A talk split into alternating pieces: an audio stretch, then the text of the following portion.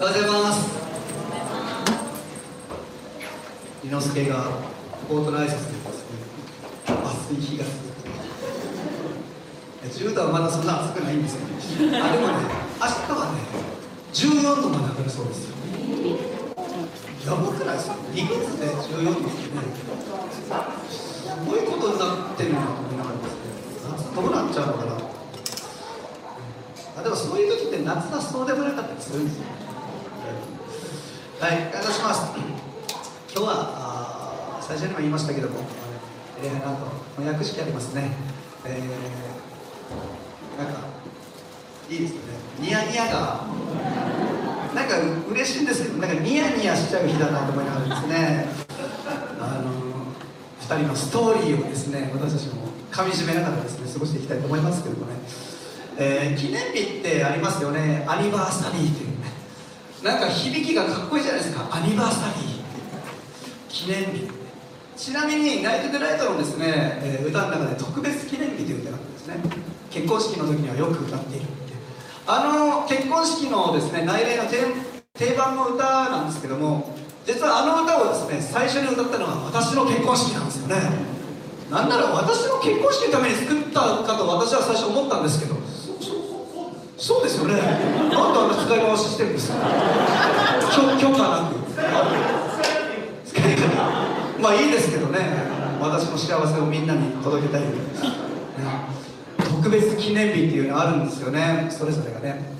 で、世界にもですね記念日がいっぱいあるんですよ。ちなみに私が乗ってる車はですね、その毎朝ね、こうつけたらあのエンジンかけたらね、あの記念日を教えてくれるんですよねクリスマスの時はメリークリスマスていうですねちゃんと言ってくれたりとかですね。この間は2月2日は夫婦の日ですとかですね。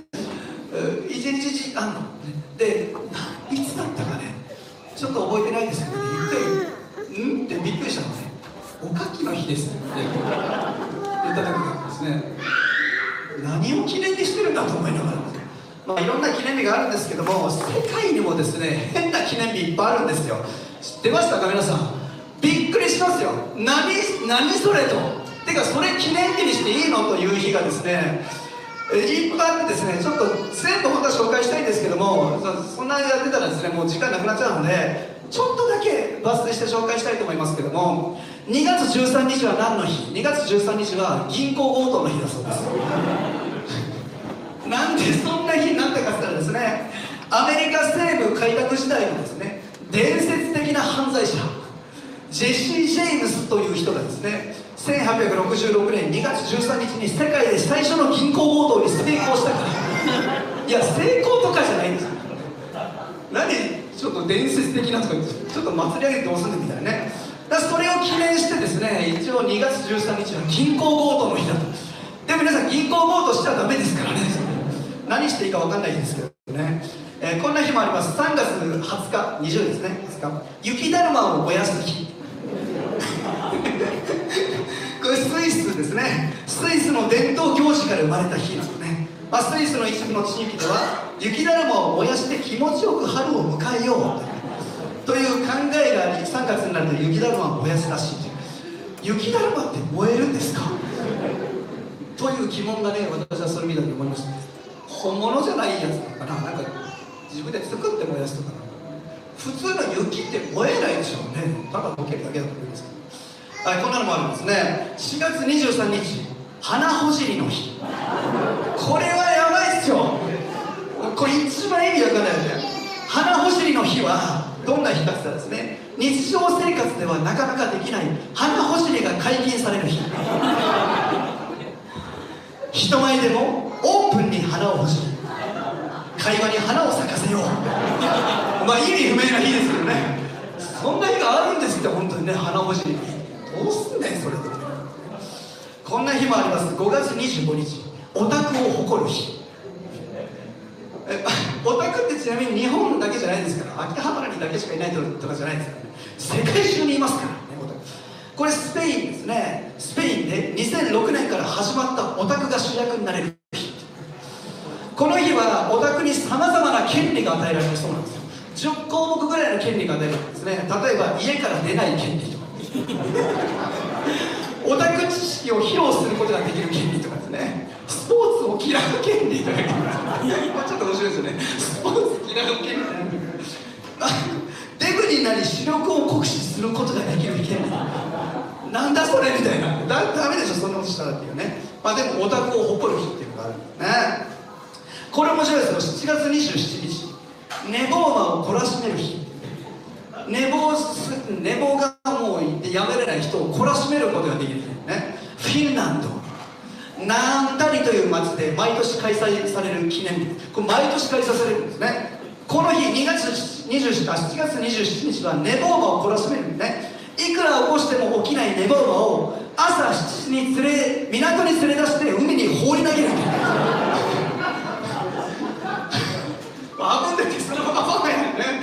7月27日ね。寝坊魔を懲らしめる日。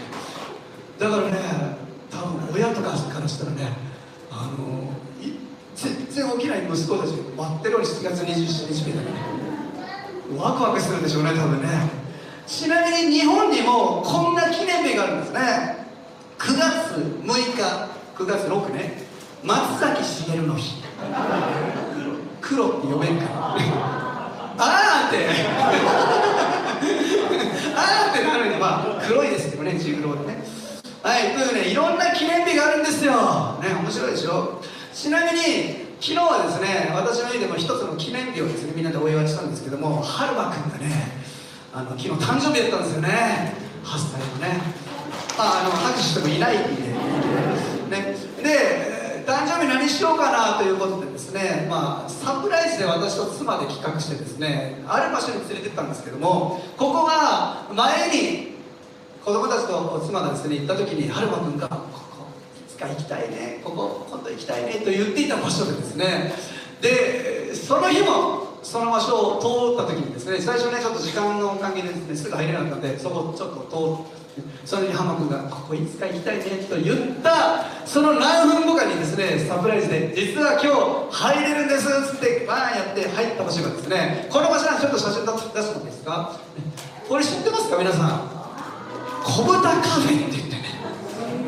あのハッサムイオンにね新しくできたんですよ。小豚と戯れることができるカフェ。まあカフェっつってもあのただ販売機で、ね、飲み物を買うだけなんで別にその店員さんが持ってきてくれたりとかないんですけどとにかく小豚と戯れることができるというね。これがねあ次の写真でいいですか？小豚がね可愛かったんですよ。とにかく。ブヒブヒブヒブヒ言いながらね。ブヒ。キャー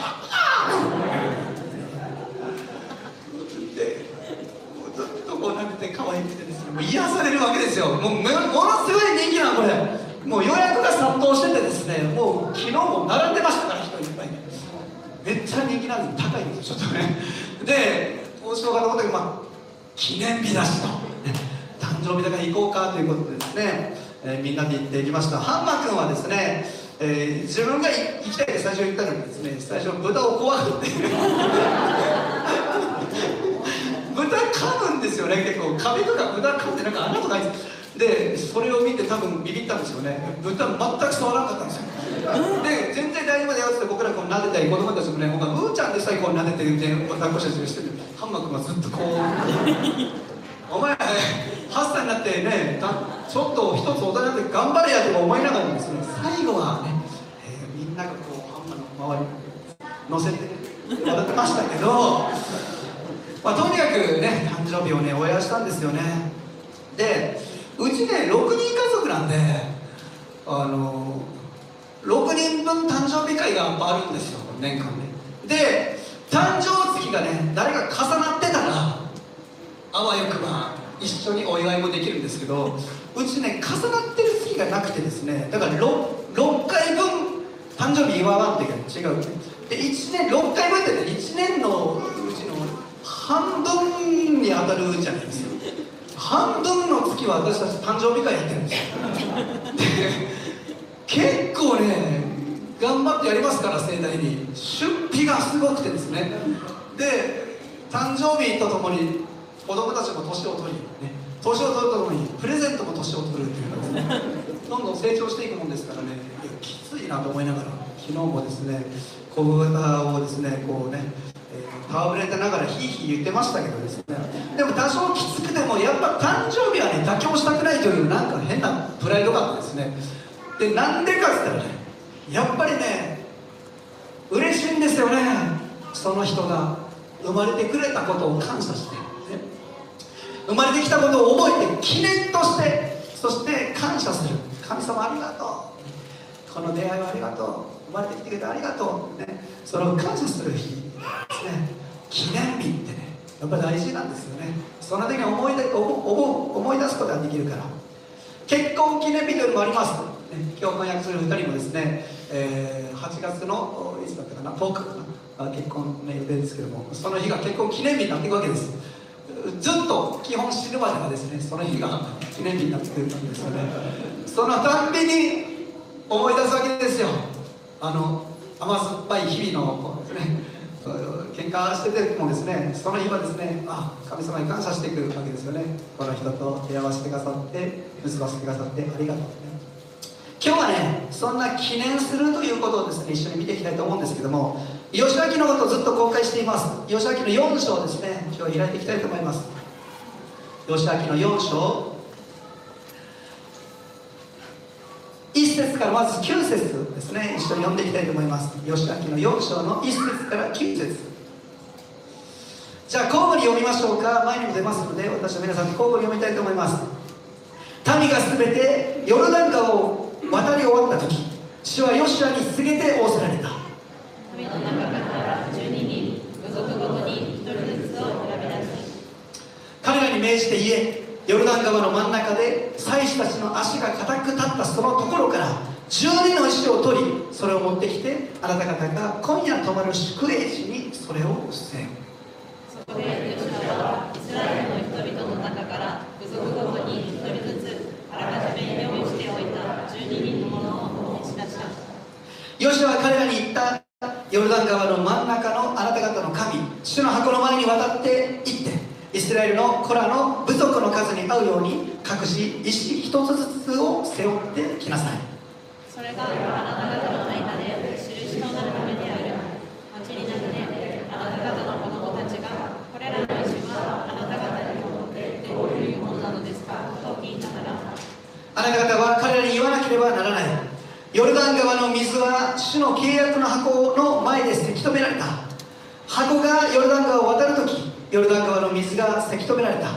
これらの石は永久にイスラエルの記念なのだイスラエルの人々はヨシュアが命じた通りにした主がヨシュアに告げた通りイスラエルの彼らの部族の数に合うようにヨルダン川の真ん中から12の石を取りそれを主栄地に運びそこに据えたヨシュはヨルダン川の真ん中で契約の箱を担ぐ祭司たちの足の立っていた場所の下にあった12の石を建てたのであるそれが今日までそこにある飛んで19節から24節も一緒に読みましょう、えー、私から民は第一の月の10日にヨルダン川から上がってエリコの東の境にあるギルガルに出兵したヨシュは彼らがヨルダン川から取ってきたあの12の石をギルガルに建てイスラエルの人々に次のように言った後になってあなた方の子供たちがその父たちにこれらの石はどういうものなのですかと聞いたならあなた方の子供たちにこう言って教えなければならない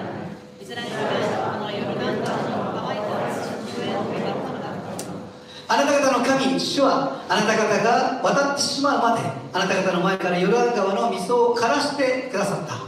ちょうどあなた方の神主が足の海になさったのと同じである。それを私たちが渡り終えてしまうまで私たちの前から枯らしてくださったのである一緒にそれは主の全ての民が主の御手の強いことを知りあなた方がいつもあなた方の神主を恐れるためである。ねはい記念というものですね今日一緒に見ていきたいと思いますけどもイスラエルの民がヨルダン川を渡り終わった後ですね。まあ、前回その渡る時の話しました。信仰の一歩によってですね彼らはその激しく、ね、流れるその川がせき止められてそこの乾いたところをですね渡ってきたんですけどもその渡り終わってみんなが渡った後に神様が、まあ、リーダーであるヨシアに命じたんですね。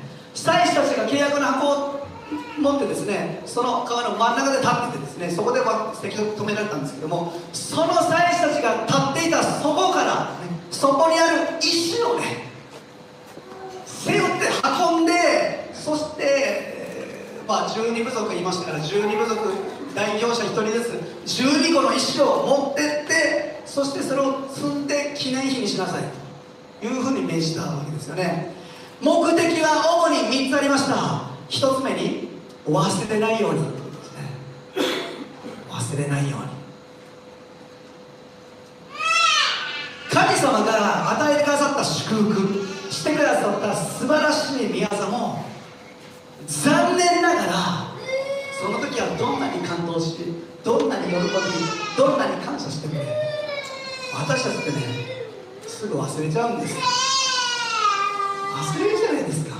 人からしてもらったことって忘れるじゃないですか。その時は感謝してるのにねどちらかというと嫌なことはよく覚えてるのにね。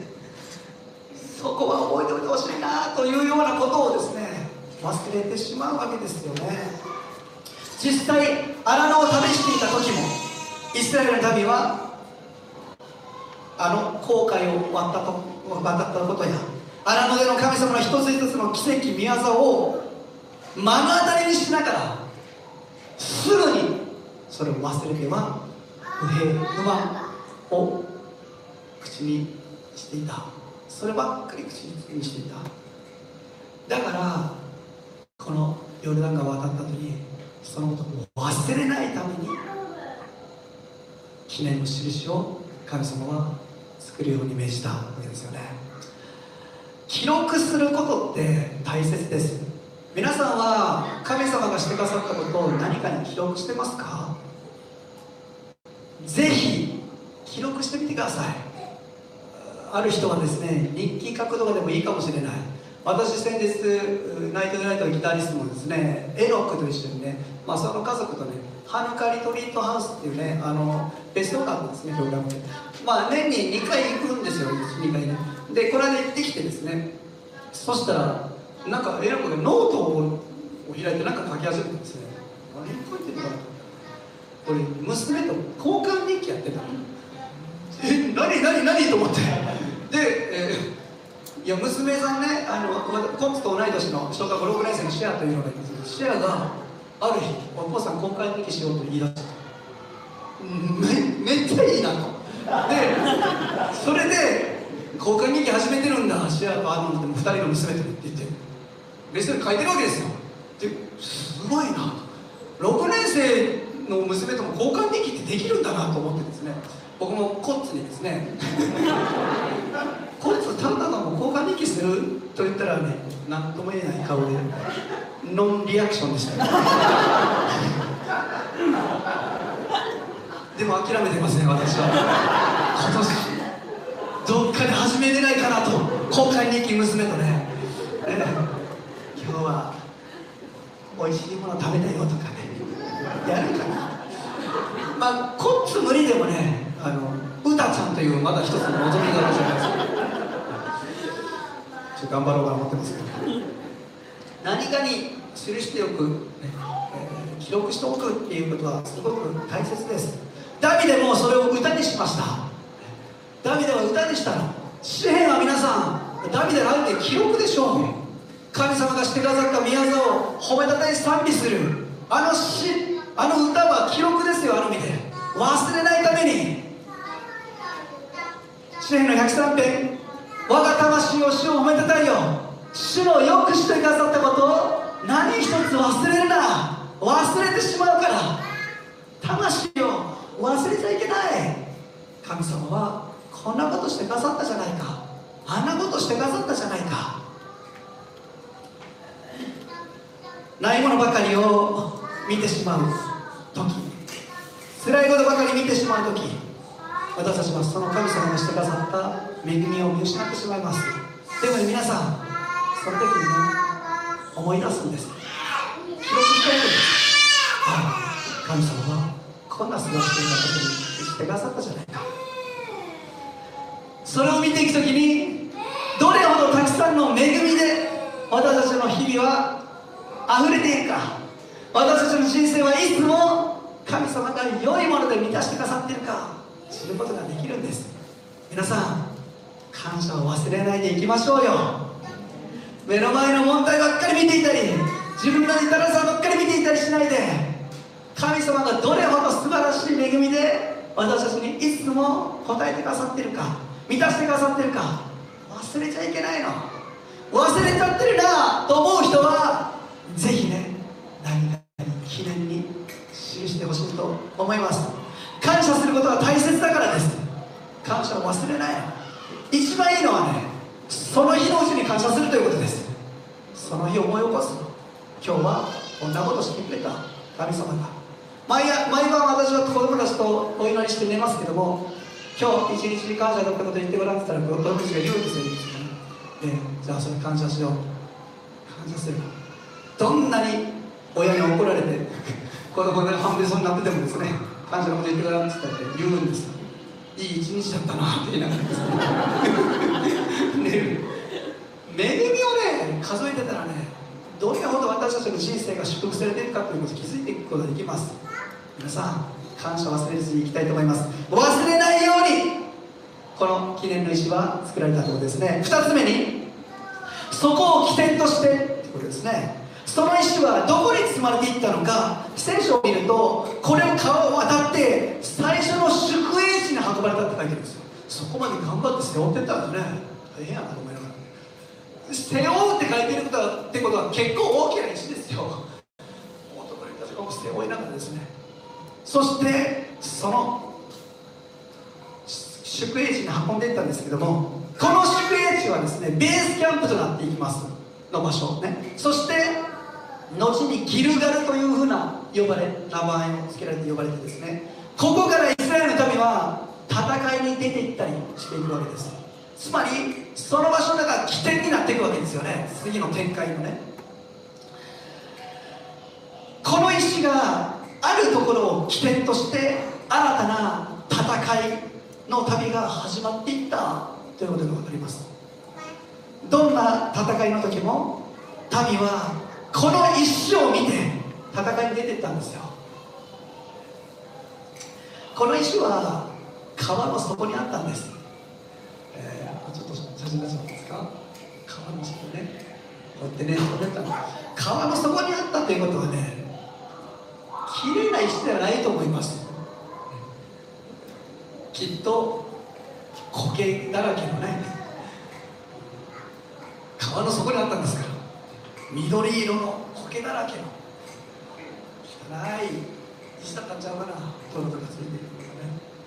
でもねそれが積まれてるわけですよたくさん可愛いたちそれだけでもインパクトすごいでしょ。なんでこんな苔だらけのでかい石がここにあるのと思うでしょだからそれを見て思う思い出すわけですよ。これはあのヨルダン川を渡ってきた証じゃないか。渡れないところを渡ってきた証じゃないか。歩けなかった道を歩いてきた証じゃないか。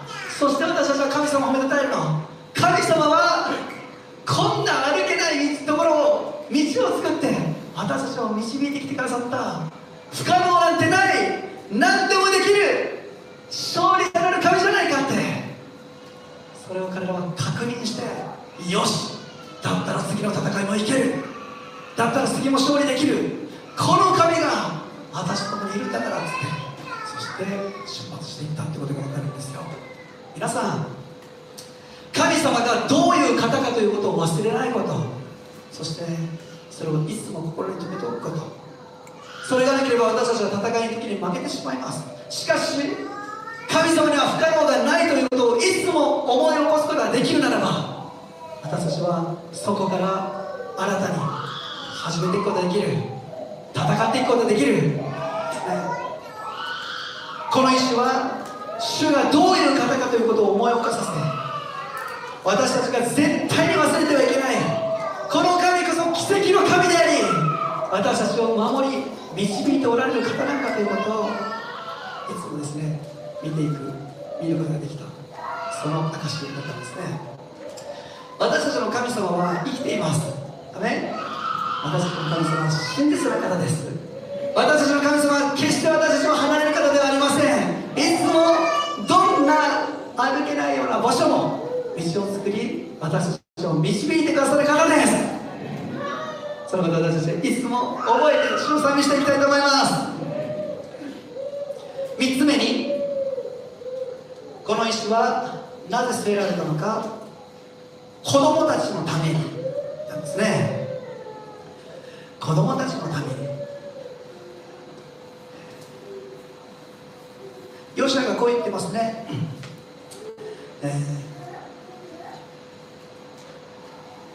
ー、後になってあなた方の子供たちがその父たちにこれらの石はどういうものなのですかと聞いたらあなた方はその子供たちにこう言って教えなければならない。イスラエルはこのヨルダン川の乾いた土の上を渡ったのだって。神様はヨシアにこの石を築く時あなたの子供たちがこれを見る時に神がしてくださった宮沢を思い起こすようにそのためにこの石を捨てなさいと言ってるわけです。つまりこの石は民が信仰を子供たちに継承していくために用いられていったってことなんですよ。子供がね聞くのなんであんなところに汚い一発積んでんのとあれはなえていくんですよ。実はヨルダン川を悪いに渡ってきたんだよ。ええー、嘘だ。嘘じゃない。だって石あるやん。あんな石流れてる川の中から持ってこれないでしょ。乾いたから持ってくることできたんだ。そうやって子供たちに教えるためにこの石を進みなさいって言ったこの石を見るたびに神様が生きていることを覚えそれを子供たちに証ししていった。証ししていく。そうして信仰というのが受け継がれてその信仰によって約束の地は勝ち取られていくわけですよね。神様の計画は前進していくわけですよね。神様が私たちに与えてくださっている祝福というのは私たちの一つの世代で終わるものではなく子供の世代まで及ぶ祝福を私たちに神様は用意してくださっています。それを次の世代も体験することができるように神様は意思を済ませたわけですよね。神様はちゃんと次の世代のことと考えておられるわけですよ。皆さんどうでしょうか？私たちは次の世代に何を残していくでしょうか？もちろん私たちが残していくべきものはたくさんあります、ね。えー、経済的にも子供たちを支えていかんといけないし、子供のために一生懸命ですね、えー、お金を積んでてあげたいなとかですね、えー、健康もそうだしもちろん教育もそうだしいろんなことも教えていくでしょう。子供のために自分たちが今できること。でも何よりも子供にとって本当に大切なこと。それは何ですか？信仰でしょう。信仰。神様がどういう方なのかということを子供たちが知っていくために私たちは何を子供に明かしていくのかその証がねこの石だったわけですよね。私たちも次の世代のために残しておくべき必要があります。信仰の証を。私ね自分にとってこの記念練習は何かなってことを考えた時にああ私にとってみればある意味それは賛美がそうなのかもしれないと思いました。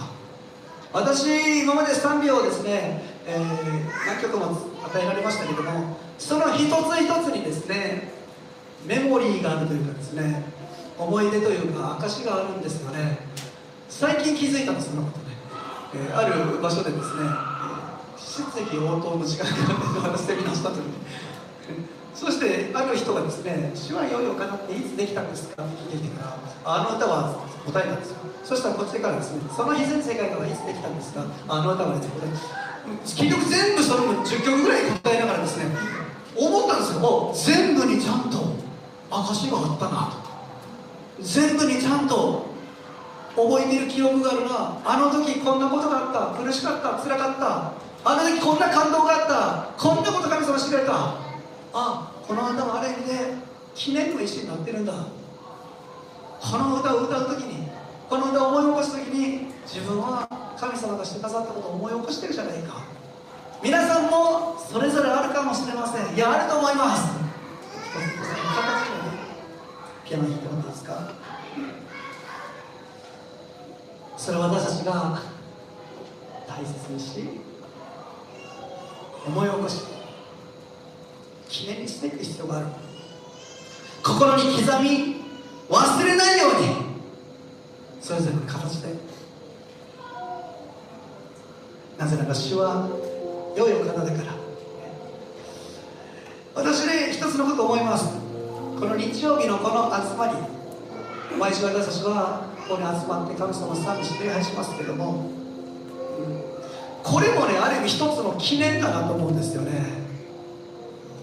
記念だなってこれって何かセレブレーションなんですよ。日曜日の礼拝はね。礼拝ってね聖書を見るとねプログラムのこと言ってるわけじゃないの。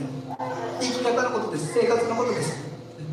神を愛し第一として生きるその生き方が礼拝だって聖書は語ってる。じゃあ日曜日のこの時間って何なんだろうか。もちろんこれも礼拝なんですけどももっと言ったらねこれセレブレーションなんですよ。神の家族が教会がみんなで集まってね神様のなさった宮沢を覚えて感謝して栄光期して褒めたたえるんでしょう。だから喜びあるじゃないですか。だからなんか嬉しいじゃないですか。これ記念だなと思った。ある意味でね。記念の石みたいなもんだなとこの1週間神様が私たちに与えてくださった恵みをみんなで喜んで祝い記念する。そして人生の時には苦しいことたくさんあるし辛いことあるかもしれないけどもそんな中でもたくさんの恵みが与えられていることを思い起こすんですよね。それが力になっていくのそしてここを起点としてまたそれぞれの戦いの場所に使わせていくわけですから。だからやっぱ大事だなと思ったんですよね。大切だなと思ったの。共に集まってこうして主を賛美して礼拝することで。神様はヨシュアに記念の石を積むことを命じました。これはやりたい人だけがやったことじゃないんですよ。神がヨシュアに命じたことだ。それだけに私たちが忘れやすいから。すぐに忘れてしまうから。すぐに私たちの心が他のものに向いてしまうから。でもね神様覚えてほしかったの。まず私を見なさい。私を覚えなさい。私があなたを導いている神なんだ。私はどんな時もあなたを見放すことはない。見捨てることはない。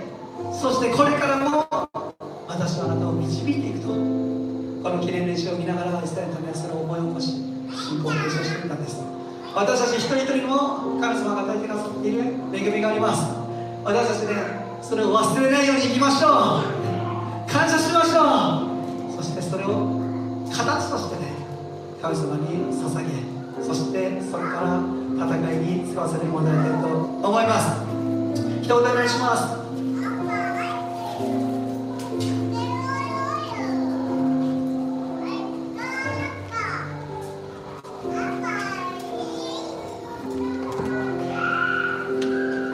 イエス様感謝します。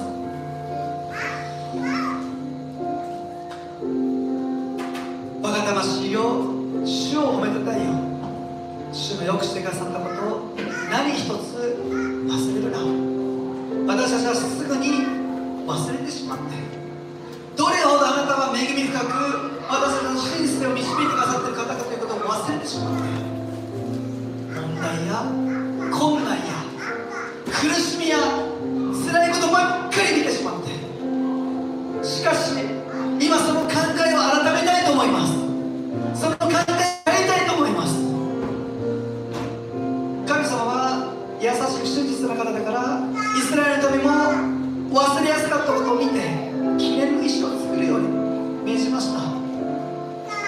私たちも同じく忘れやすいものですからどうか私たちがそれを忘れることないように一人一人がそれぞれの形にした記念の石が与えられていきますようにそして私たちがいつもあなたがしてくださる恵みを忘れることなく使わせていくことができます。導いてください。主のよくしてくださったことを何一つ忘れるな。私の魂よいつも私たちがそのように私たちの自分の魂に命じあなたがしてくださった良いことを覚え続けそれを次の世代にまで明かし続けるが来ますように。どうぞ導いてください。そのようにして信仰が継承され神の計画は世代を超えて前進していくこと。神の約束は世代を超えて実現していくことを覚えて感謝します。どうぞ。今日その祝福を私たちがもう一度覚えることができますように導いてください。感謝します。今それぞれですね祈っていきたいと思います。神様が与えてくださっている恵み。今日はですねもう一度それを思い起こしていきたいと思います。もし皆さんの中でああ自分は神様してくださった恵みよりもいつの間にか問題ばっかり目を見ていた。足りないものばっかり見ていた。ああ自分は気づいたら不平不満ばっかり口口から出していた。そういう人がいるならばですね今日感謝したいと思います。今日神様が与えてくださった一つ一つの恵みを思い出して覚えて今自分の口でですね告白して神様感謝します。神様この恵みを感謝します。神様今日生きていることさえも感謝します。神様私に家族が足りないこと感謝します。友人が足りないこと感謝します。一つ一つの神様が与えてくださっている恵みをですね今告白して、えー、共に感謝しまず祈っていきたいと思います。お祈りしましょう。